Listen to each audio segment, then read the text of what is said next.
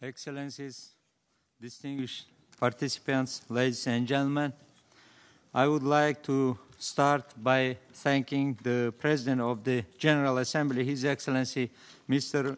Miroslav Lajčák, for the invitation to moderate the panel on contribution of the water decade to the implementation of water-related SDGs, addressing challenges and seizing uh, opportunities through uh, strengthening uh, cooperation and partnerships.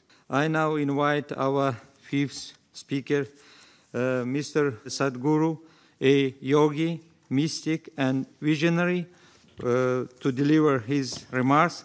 Mr. Sadhguru is one of India's 50 most influential people established Isha Foundation, a non-profit, volunteer-run organization operating worldwide. Mr. Sadhguru has initiated several projects for social revitalization, education, and uh, environment, through which millions of people have been given the means to overcome poverty, improve their quality of life, and achieve community-based sustainable development. In the fall of 2017, Mr. Sadhguru initiated Rally for Rivers, a nationwide campaign aiming, aiming uh, to implement sustainable and long-term policy changes to revitalize India's severely depleted rivers, which found great support among India's leadership and the people. You have the floor, Mr. Sadhguru, please. Good afternoon, everybody. The first and foremost is uh, to make everybody on this planet to understand that water is not a commodity, it's the life-making material. The stuff we are made of, over two-thirds of the planet is water, two-thirds of our body is water. But where is the water gone? Actually, water is not gone anywhere. Whatever water we had on this planet a million years ago, we still have the same amount, it's not gone out of the atmospheric space. But it's just not where we need it. We are not able to service the people with the needed water and what are the reasons, why is it happening to us like this? I would uh, limit myself to the situation in India. And in many ways, this situation is relevant to all tropical regions of this planet. India has been always referred to as land of seven rivers, but we have over seven hundred rivers. It's a very richly veined land in terms of rivers. But in the last fifty years, the depletion of rivers on an average has been nearly sixty percent of depletion of water has happened in the rivers. Why is this so? What are the causes? There are many things to do, but fundamentally we must understand there are two types of rivers, glacier-fed rivers and forest-fed rivers. In India, only four percent of the river water is glacier-fed, rest fortunately is forest-fed. In the rest of the world, seventy-two percent of the rivers are forest-fed. So that is also a fortune. Why I'm saying it's fortunate is because we can put back the forest, we can put back the vegetation, but we cannot just bring down snow whenever we feel like it. It's important that we need to understand, like a country like India, we have an average of forty-five to fifty days of rain or precipitation.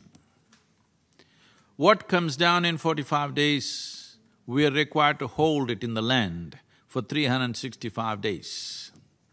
If this has to happen, it doesn't matter who says what and thousand different opinions, but fundamentally you can hold the water in the land only if the soil has the necessary organic content and there is vegetation.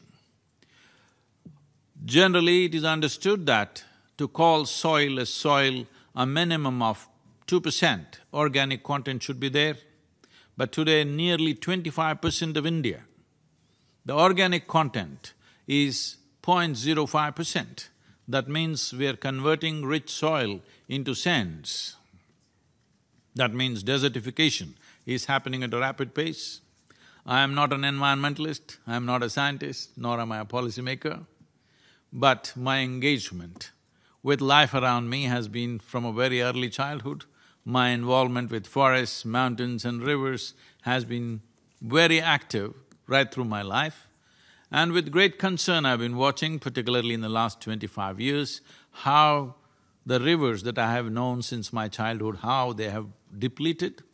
Particularly in the last seven years, the depletion is so sharp and alarming that we invested a certain amount of time and effort and energies to study these things and see how to revive this and made a policy document, a recommendation, policy recommendation, 760 page recommendation to the federal government in India.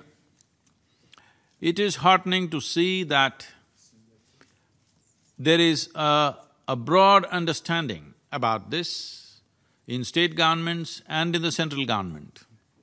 When we presented the policy document to the Prime Minister at 6.15 in the evening, last October 2nd, next day morning, 11.30, we got a call from the Prime Minister's office saying that they want a soft copy because Prime Minister has formed a special group to look into the policy. So obviously, the enormity and the urgency of what needs to be done is definitely gotten into the minds of policymakers in… at least in India. I'm sure it is on with the concern with which everybody is speaking from various nations. This urgency and enormity of the situation has sunk into all of us. So we know what is the problem. We generally know what is the solution, it may be little more specific to each nation and each geographical location, but generally we know what is the solution. Now the problem is implementation, the problem is getting everybody's cooperation. The problem is the size of the solution. How do we put it on the ground? This is a big problem. So one thing is definitely every nation in collaboration should form because ecology is not something that respects national or political boundaries. Rivers don't have boundaries, whether of states or nations. So to be able to form a, an international policy, maybe region-wise, tropical region and subtropical regions and temperate climates like this we could make, but a comprehensive policy that everybody will agree to and start implementing because a time has come that in the next… it's… it's really a fantastic day today that we are talking about a decade of action, not decade of talk talking, a decade of action, which is a very good terminology and very good intention. Now we have to get into action. Obviously, United Nations does not have geographical presence, it is the nations on the ground which need to act. So whatever the advisories, whatever the decisions made, must become policies in every nation. There are a variety of situations in this which are culturally uh, linked. And we have to be sensitive to this, otherwise it won't work on the ground. So one thing we're doing in India is, one simple solution we offered is, in the riverine land in India, twenty-five to twenty-seven percent is still owned by the government. So we are talking about all the government-owned lands except for allocations for next fifty years of development, except for that, everything else must be converted into forests. The remaining nearly seventy percent of the land is farmland. You cannot ask a poor farmer who is fighting for his survival to save the river or ecology or the world.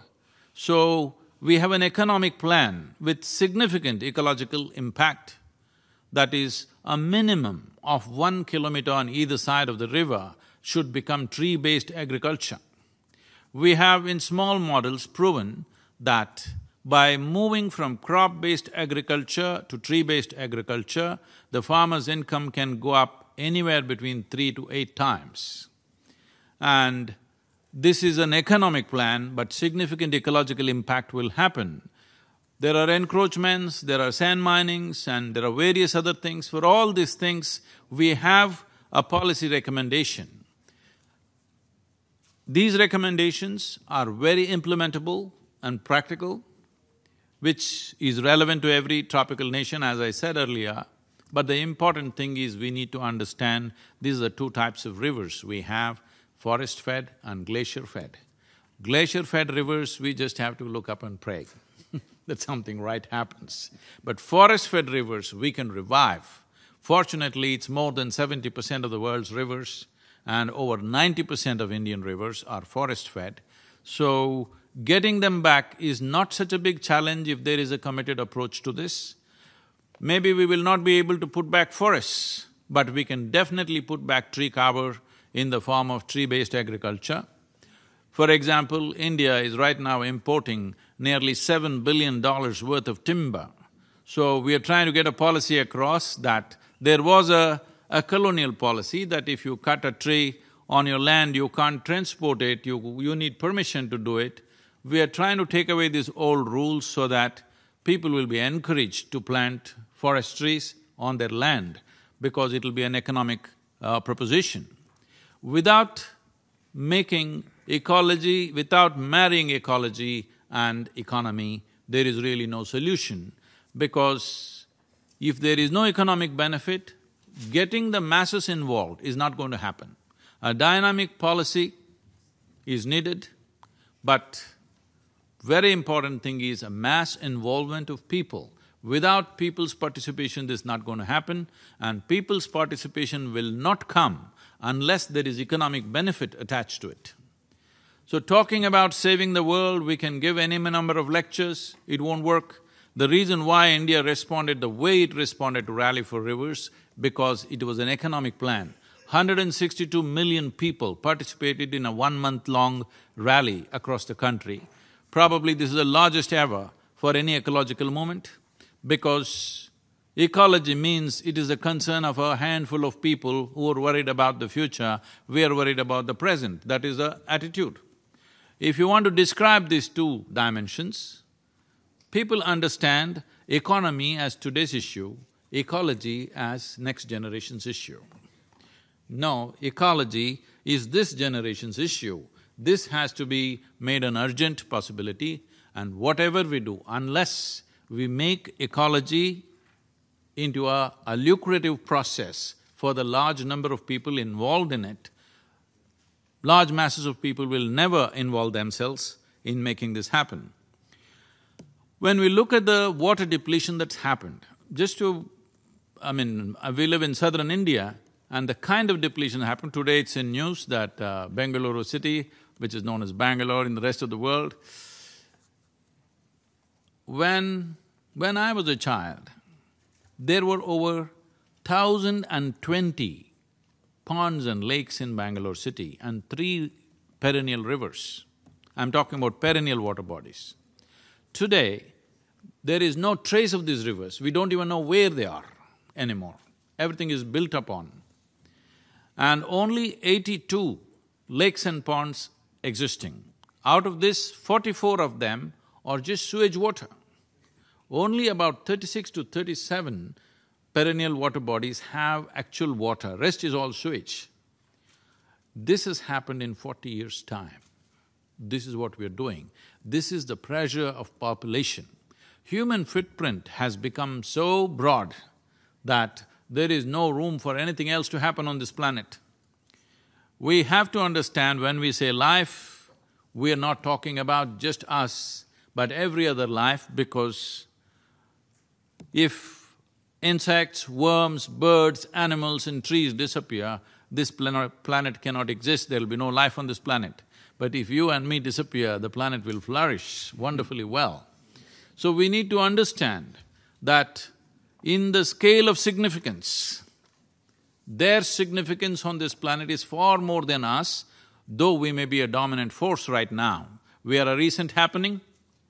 We may also have a very near ending if we don't handle ourselves right.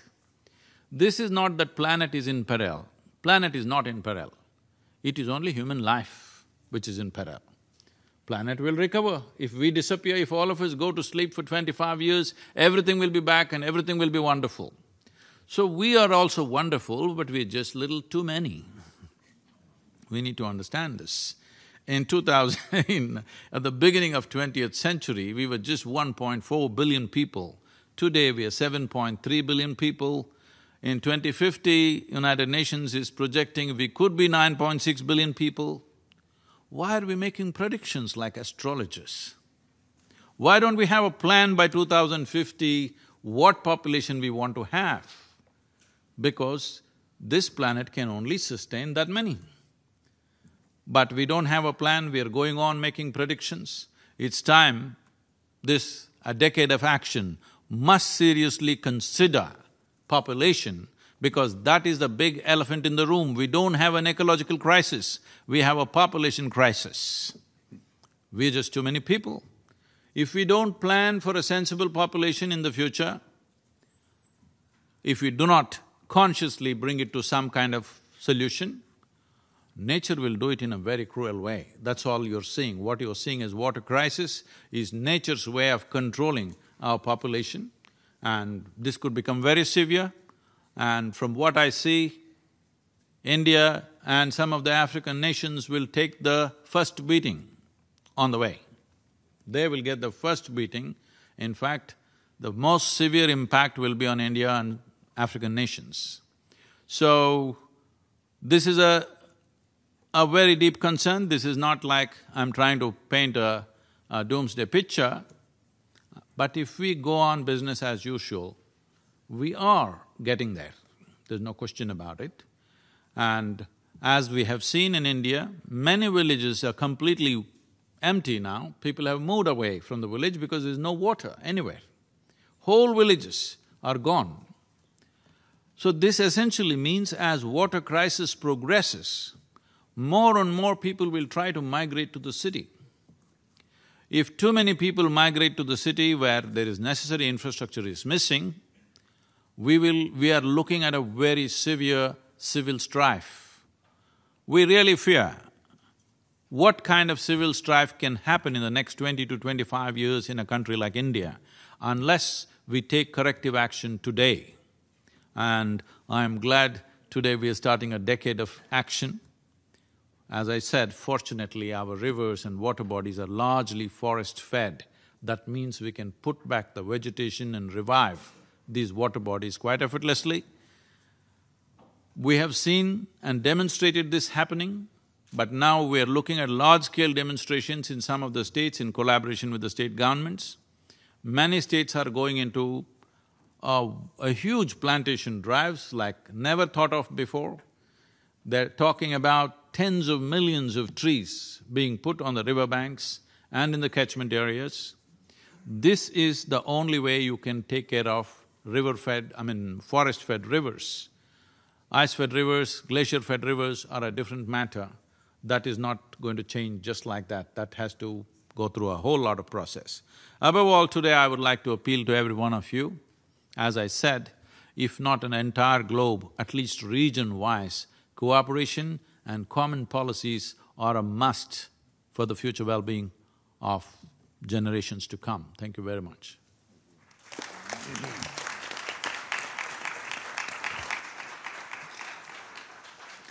I thank Mr. Sadhguru for his very interesting remarks. There is no doubt that your great experience and initiatives will raise awareness across the world regarding deteriorating conditions of rivers and encourage people to take actions. Your remarks have certainly enriched our discussions. Excellencies, dear participants, I now open the floor for comments and questions. First, one of uh, on my list is uh, Mr. Peter Ng, Chief Executive of, of Public Utilities Board, head of the Singapore National Water Agency. Please, the floor is yours. Excellencies, do you agree with me that potable reuse should be made a priority for the world if we are serious about achieving SDG 6. And if you do, then surely the UN has to play a leading role in this.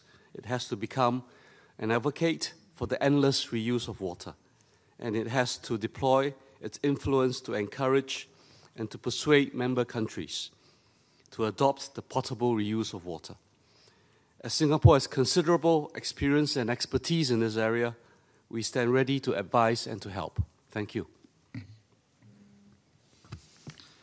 Uh, I thank uh, Mr. Peter Ng, uh, the distinguished uh, participants. The floor for comments and uh, questions is open. Please, if you want to make any comments, uh, please press your microphones. Excuse me. Can I say something? Uh, Recycling uh, and reusing water is no more an optional thing. It's something that we have to do because of concentrated populations in cities. But one most important thing which uh, generally not been addressed in most nations is, as we know, over seventy percent of water consumption is agriculture. In India, it is eighty-four percent is agriculture. Shifting from flood irrigation to micro irrigation would make a huge difference. But micro irrigation has its problems when land holdings are very small. So aggregating the irrigation process is an important part of this. Only if we do that, water consumption could come down in a way that it's significant and noticeable. Reuse of city water, whatever domestic water we use, is definitely has to be done, there's no question about that. But uh, micro irrigation, moving into micro irrigation, aggregating irrigation process is a very important step that nations need to take.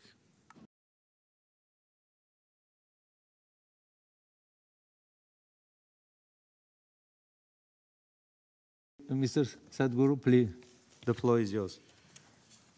It's uh, truly commendable that uh, we've heard that the Prime Minister of uh, Singapore consumes recycled water to make the point how safe it is. That's wonderful. But that level of purification, there are economic issues for countries like India and many other nations.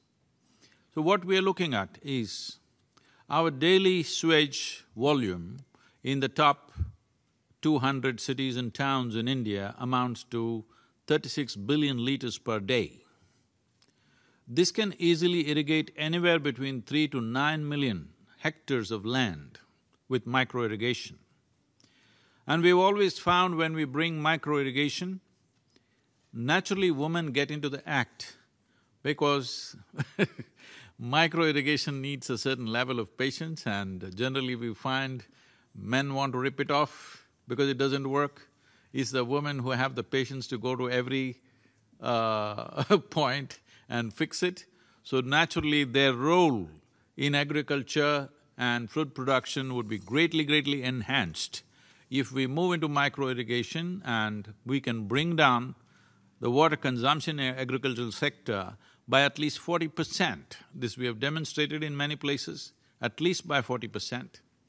And uh, that would be the level of recycling we need. We don't have to necessarily recycle it to a point for human consumption, but for agriculture, it's much easier to do it and economically, it's more uh, relevant to us.